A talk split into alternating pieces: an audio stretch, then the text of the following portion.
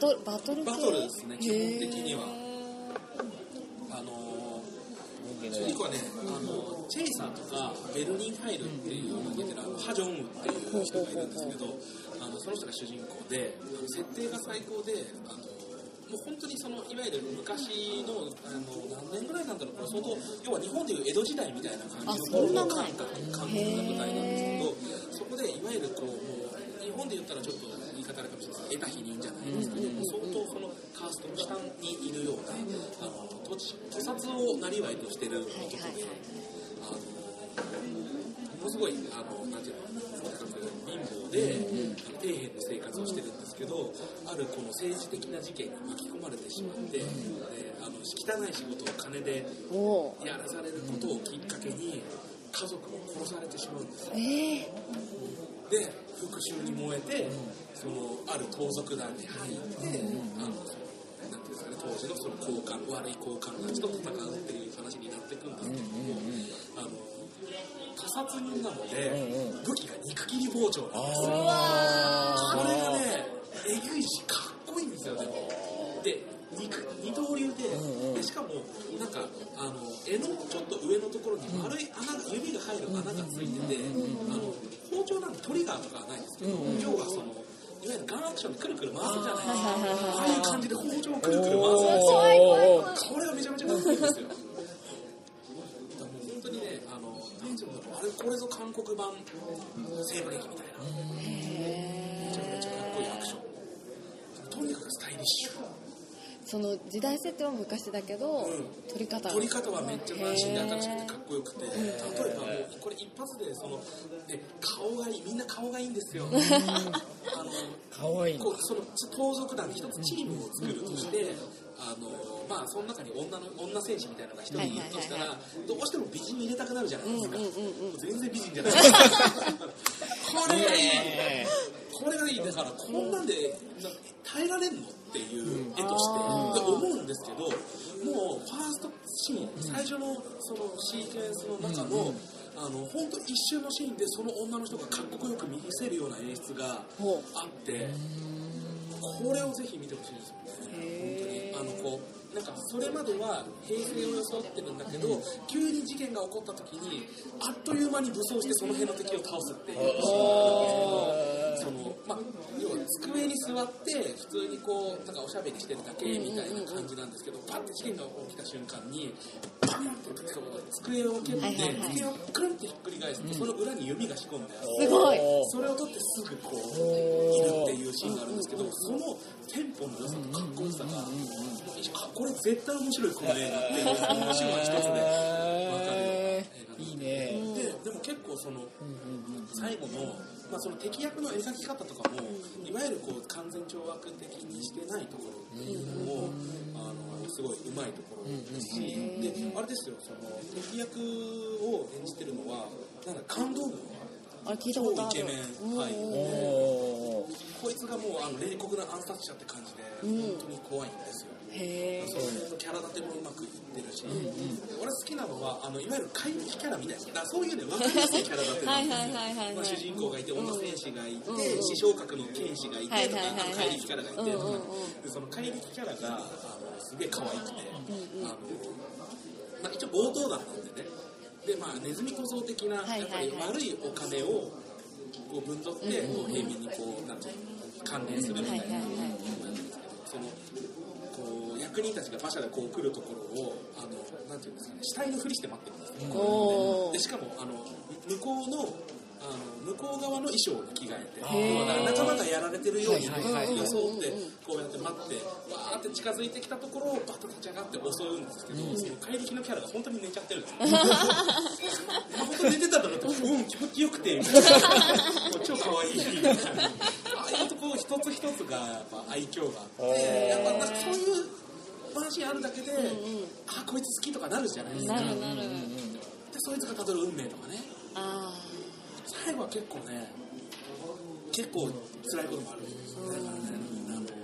みんな無事で何よりみたいな感じには終わらないんですよ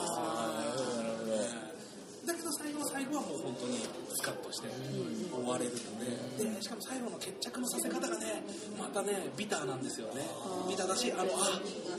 これはうまいなっていう、うん。普通だったらいわゆる主人公が敵を倒して終わるのが普通なんだけど最後一番悪いやつに手を下すのは誰なのかっていうところがまたうまいんでね。ぜひこれを見ていただきたい。軍刀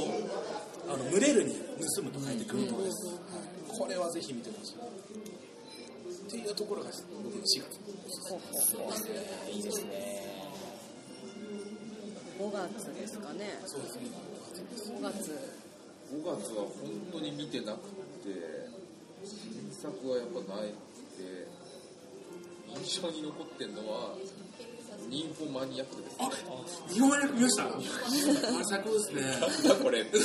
最高ですよね。私見てないです。ぜひ見てほしいなニンフォマニアックもあのポスター見た瞬間になんじゃこりゃと思っ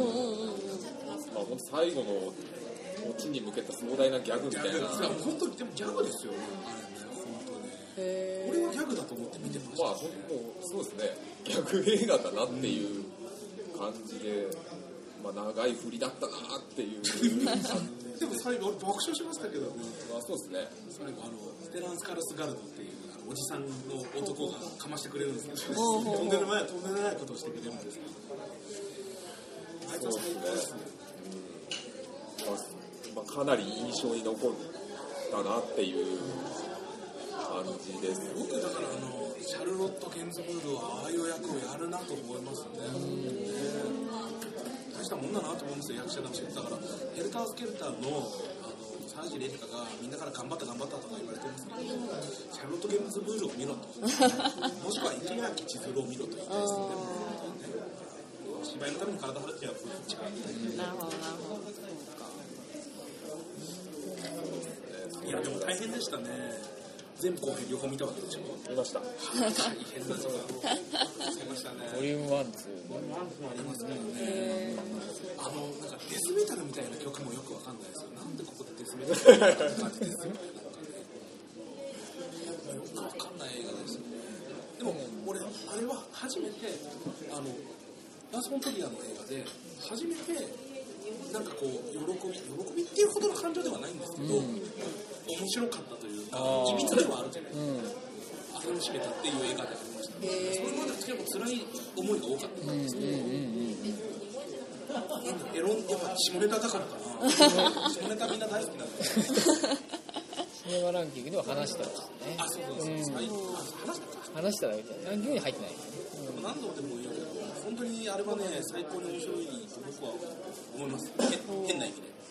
でへ映画として面白いかというのとはまた別の意味で、もう一回見ろって言われると結構きついなっていう。でもシーンごとに見たいところあがあそうですね。あのその主人公の初体験のシーンとか、あのカウントされるんですよ。え？え初体験もカウントされるんです私にとってあの5プラス3というのは屈辱的な数字だみたいな。逆だったかな3プラス5だった。ちょっと忘れましたけど、何かっていうと初体験の時になんかちょっと気になってるお兄ちゃんがいて、でそのお兄ちゃんとちょっとエッチな形になって、あいよいよ初体験だなっていうところまで来るんですけど、うん。ズブって挿入したら12345ってこうなんか腰をフル回はいはい。転でカウントされるんですよ、画 面上で12345、えー面白い。で最初正常位で5回やって、はいはい。ペロンってひっくり返してバックで123ってまたカウントされるんですよ、はいはいはい。でそこで行くっていう。あで終了。終了みたいなーだから嫌だっていう。あのカウントが最高なんですよ。あそんな結構ライトな感じなんですね。いやなんかライトなのかヘビーなのかもよくわからない。へえあそうなんだ。そんなところもあれば結構そのちょっと話題用なところもあったりして決してね本人たちはギャグで演じてる感じじゃないんですよ。はい。本当にこうシリアスな感じで演じてるので。笑っていいのがいけないいいのかないのかわからない感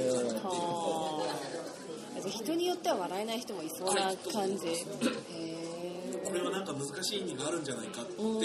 人もいるだろうし、俺みたいにこう目の前で起こったことに素直に笑っちゃう あそうなんだ。ボリューム1、2見るとちなみに何時間ぐらいあるんですか？ね。感ぐらいあると思いますよ2時間2時間ぐらいあった気がします確かすごいね。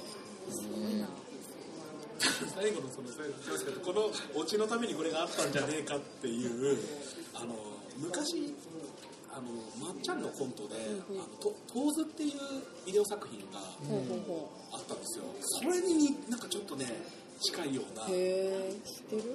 トーズは見たことないです。ようんうん。なんかそのおオチ的にいやまあでもその多分宮治さんと僕のその受け止め方解釈が一緒だからそう見えると思うんですけど最後のその彼のねあのおじさんのある行為がもっと深く読み取る人にとってはそうは思えないかもしれないですけど、これはすごいなんかそれを思い出構造を思い出しました。ねえーそれをそれを知るために見たいです。その面白いオチを共有したいです、うん、ぜひだからちょっとトースと合わせてちょっとどこが似てるかって。いうのをまたえ見てみてちょっと見てみよう。いい見方ですね。いい見方。私もそうか。5月は劇場を実は見てなくて新作見てなくて5本かな？DVD で見たんですけど「ザ・レイド」と「21ジャンプストリート」をこの時期に見ておりましたね。最高ですね。はい。最高の2本です最高の2本ですね。だレイザ・レイドの方も最初なんかあのインドネシアの映画でしたっけ、うんそうですなのでなんか何なんだろうなみたいな感じで見てたんですけども後半のあのどんどんどんどん強くなっていく感じがたまらなく良かったですね。あとテレビ台テレビ台っていうかテレビがかけられているお家にこうバーって避難していってここにいいんじゃねえかみたいなつぶ刺しそうつぶ刺しするときにグッてここにこう爪の跡つくぐらい変な汗かくっていうところが面白かった。すごいですよね。あのサスペンスねそうそう。そうスーってねあそうそうそうそうそう。そうそう。そうでちゃんと血がつかないようにって言って拭いて肩の刺す時にあのこう抜いて感じとかもそうそうそう。あ気使ってるっていう。そうそう 自分の血なんだけどちゃんとあ気使ってるっていう。そういやあのチーフの見せ方はすごいですよそうよかったです。よかったです発想うん最初銃撃戦でサスペンスそうそうになってバレるかバレないかサスペンスになって最後格闘になってみたいな。意外と贅沢ですよね。あれねワンシチュエーションでワンシチュエーション一つの建物の中で起こってる映画だけど。最初はなかなか多分ハマりにくい感じですよね。なんか何が何なんだろうこの人たちはみたいな。なんかあの説明されないそういきなり人殺したりとか、おなんだなんだなんだなんだって言ってるうちになんかいきなり警察がバーって入っていって建物の中でなるんですけどそこら辺とか無視しても最後の最後にあのやっぱあの格闘シーンが来るので、あなんか見てすっきり面白かったなっていう気持ちになる。っていう、うん、よかった。一応簡単な設定としてはなんか麻薬組織かなんかの,、はいはいはい。あの根城にその特殊部隊が踏み込むんだけど、実は内通者がいて、あ裏切りしっかり者者がいて待ち構えてて壮絶なバトルになるみたいな、そんな話だと思うマッドドッグっていう敵キャラ。あそうそうそう。なかなか死なない。全然知らない。超強い、で超動けるし、あのシラットっていう、インドネシアのね、あの格闘技、おー。あのベースになってて、へえあそうなんだ。あれはねなんかすごい多分今までのいわゆるカンフーとか、あのいろんなアクション映画あったと思うんですけどまた違うね、速さとか、面白さのある格闘だね、だからもうあの、まあ、いわゆるジャッキーとかが積み上げてきた、あのね、香港アクションがあって、はいはいはい。でまあ、次言ったらあのトニー・ジャーとかがやったそのタイアクションみたいな、ちょっとね、うんうんうんその次の時代って感じですね、ああのね、レイドあなるほどなる。ほど今日の話題にはなってましたね。シネマランキングで。はいはいはいっていう話ですねそんな感じかあと21ジャンプストリートあははいはいもっと多くの人に知られて、なそうですいいね話です実はだって最後の最後にジョニー・デップが出てきますからね。そう。なんか21の方は昔、あれなんですよテレドラマでやってた時の出演者だったんですねジョニー・デップが。そっかそっか。うんうんで神に出演してるっていう、なんか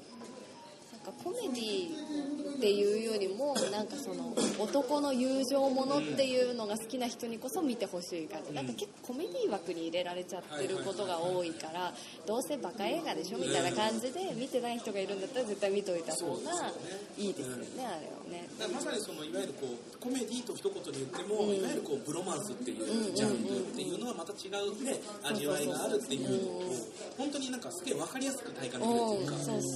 まずおすすめするなら1本うん。なんか21ジャンプストリートかなという感じはする、やっぱあのジャケが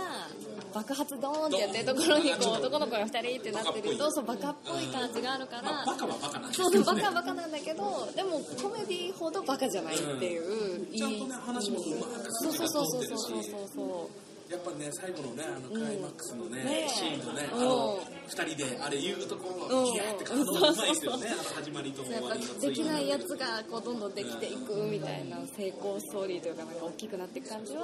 いいなって思いますね。このねまあやっぱジョナヒルとチャニング・テイタムのそのやっぱあのいいですよね。あの、バディ感が最初だから不思議なもんでバディムービーって結構、あのその一つの作品の中で反発し合いながら、あのなんていうのチームになってくるのが多いけど、結構早い段階でチームにはなるんですよ。ね、まあそこからある理由であのまた離れてみたいな、あの意外とねあのあんまりない構造。でそこからまたくっつくみたいな話。で、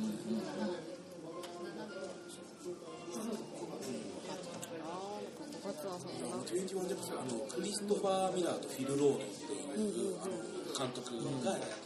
曇り時々ミートボール」とか。はいはいはい。あと去年俺ベストにあげたあのレゴムービー。レゴムービーあレゴムービレゴムーまあそうだそうだ監督もそうなんですよね。だからあの人たちやっぱ外れなしだなって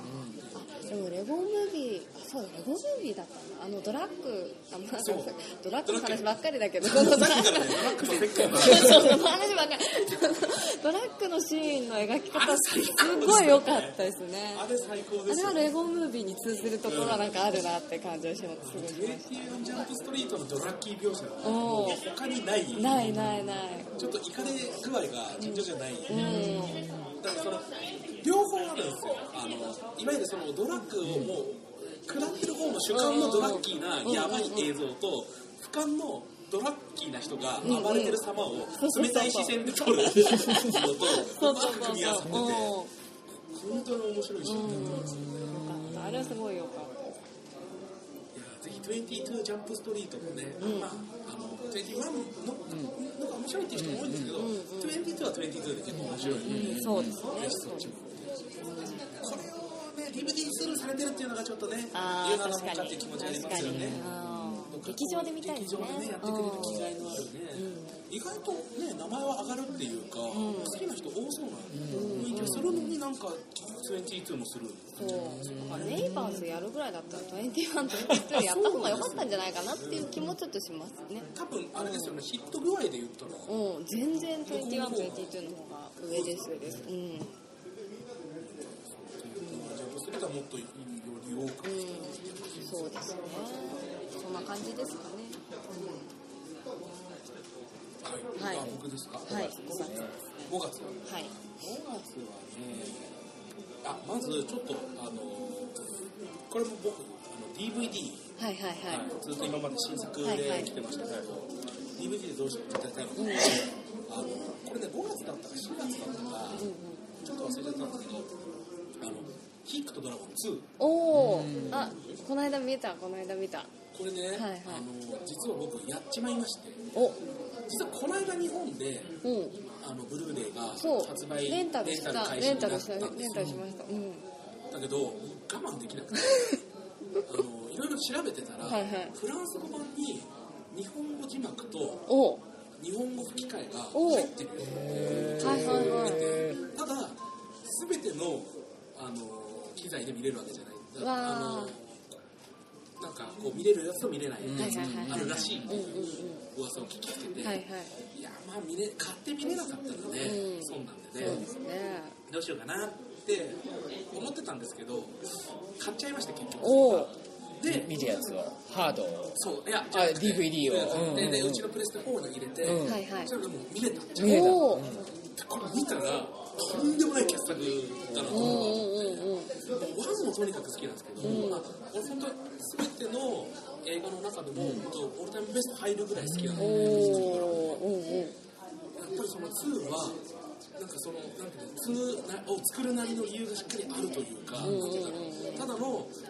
う漫然と続きを作ったっていうものになってないところが本当に良かったななるほどな。ぜひちょっとね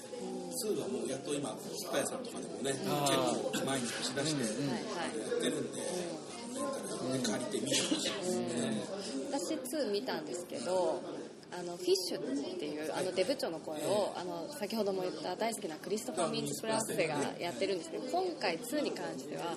あの「おー」とか「わー」しか言ってないっていうのがあって個人的にちょっと点数低めですね。あの1の時はやっぱり分析キャラとしあてそうそうそうそうそう。スピードいくつとかそうなんですよ。ここの出てるドラゴンはなんちゃらだっていうのですぐ調べてあのオタク気質の役として出てきてるからドラゴンオタク男軸でいうところのライデンですよねライデン知っているのがライデンですね 私知らないや。わかんない。知らなかった。まあそれ物知りキャラですよね。そうそうそうったんですけどせっかく